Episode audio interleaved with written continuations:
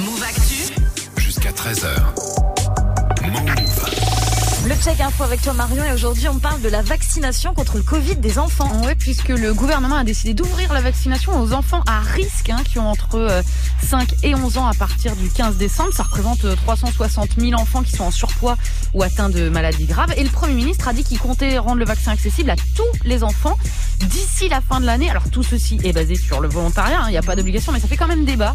Euh, Est-ce que c'est efficace? Est-ce qu'il y a des risques? On a beaucoup de questions autour de ça et encore plus d'affirmations hein, sur les réseaux. Et du coup ils disent quoi les médecins? Bah, il y a deux analyses. Euh, la première, c'est celle des épidémiologistes qui disent tous qu'aujourd'hui, les enfants sont la source numéro un de propagation euh, du virus et que donc vacciner les plus jeunes, eh ben, ça permettrait de freiner le cycle de contamination. hein. Actuellement, dans 28 départements en France, pour 100 000 enfants, on en a 1000 qui sont positifs. Euh, pourquoi? Eh ben parce que les enfants, ils sont les champions du partage. hein. Je pense que tous ceux qui ont un petit frère ou une petite sœur sont au courant. Les plus petits se transmettent tout, la gastro, le rhume, euh, les poux et donc euh, le Covid.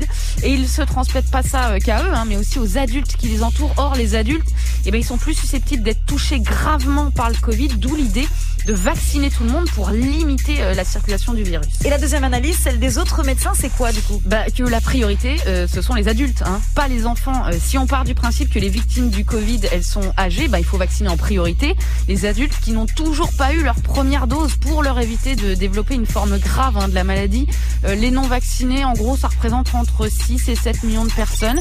Sauf que si on utilise les doses pour les enfants, bah, ça fait des vaccins en moins pour ces adultes non vaccinés, mais aussi pour les plus fragiles, hein, ceux qui sont déjà vaccinés mais qui veulent faire leur rappel. Mais est-ce qu'on a des études sur le vaccin et les enfants Marion? Alors, on, on en a assez peu, euh, honnêtement, mais l'étude qui est la plus fiable, c'est celle qui a testé euh, le plus d'enfants. hein. Elle a été publiée euh, en novembre aux États-Unis et elle montre que sur 1300 enfants vaccinés, seuls 3, hein, donc sur 1300, ont été infectés par le Covid au bout de 7 jours contre 16 enfants infectés sur un panel de 600 qui, eux, n'avaient pas été vaccinés. Ouais, Sachant qu'apparemment le variant Omicron, le dernier arrivé, lui il est beaucoup plus contagieux que les autres. Oui, alors lui, il circule beaucoup plus facilement. Le truc, euh, c'est que euh, les vaccins, ils servent à éviter de tomber malade, hein, mais ils n'empêchent pas la transmission du virus.